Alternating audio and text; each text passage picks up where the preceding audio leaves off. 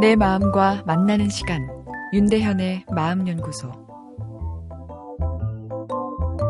괴로웠던 과거 기억을 함께 모여 이야기하는 프로그램이 유행입니다. 채널을 돌리다 보면 최소한 한 개 이상의 채널에서 과거사 토크를 하고 있습니다. 서로 얼마나 괴로웠는지를 나는 가수다 경영 프로그램처럼 나는 힘들었다며 경쟁적으로 이야기하고 있습니다. 과거에 괴로웠던 기억을 꺼내는 것, 기억 회복을 통한 힐링 효과가 있다는 것인데요. 부정적인 기억은 뇌의 깊은 곳에 억압되어 저장되어 있고 내가 의식하지 못하는 순간에도 부정적인 영향을 내 생각과 행동에 미치게 된다. 그래서 그 억눌린 기억을 꺼내놓고 이야기할 때 자유로워질 수 있고 마음의 힐링이 온다. 이것이 이제 기억 회복의 힐링 효과의 내용입니다.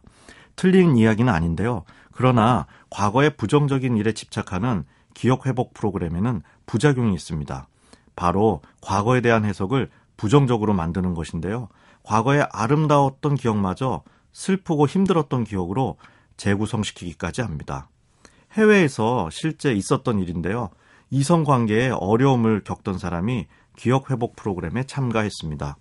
이성 관계에 문제가 있는 것은 어렸을 때 아빠와의 관계에 문제가 있었을 거란 추론하에 아빠에 대한 기억을 떠올리게 했습니다. 따뜻하게 자기를 대해 주었던 아빠의 기억이 머리에 저장되어 있었던 그녀가 부정적인 기억을 되살리려고 노력하다 보니 식탁에서 동생에겐 따뜻하게 대하면서 자신에게 야단을 쳤던 아빠의 기억이 되살아나는 것이었습니다. 그리고 생각을 점점 확대해 보니 자신을 학대하는 아빠의 모습까지 떠오르기 시작했습니다. 아, 그래서 그 기억을 증거로 딸이 아빠를 아동학대로 고소하는 상황까지 벌어지게 되었습니다. 아, 나중에 주변 사람들을 통해 그 기억이 진실인가 진실 여부를 가려보니 황당하게도 실제가 아니었습니다. 리얼리티가 아닌 것이었습니다. 부정적으로 과거 기억이 재구성되었던 것입니다. 특별한 치료 상황에선 부정적인 기억을 회복시키는 것이 매우 중요합니다. 그러나 그것을 일반화하는 것에는 반대입니다. 왜냐하면 자칫 잘못하면 과거를 다 부정적인 것으로 재구성시킬 수 있기 때문입니다. 과거를 긍정적으로 재구성하는 것이 행복한 삶을 사는데 훨씬 더 효과적입니다. 우리는 모두 시간에 대한 태도를 갖고 있는데요. 그것을 시간관이라고 합니다.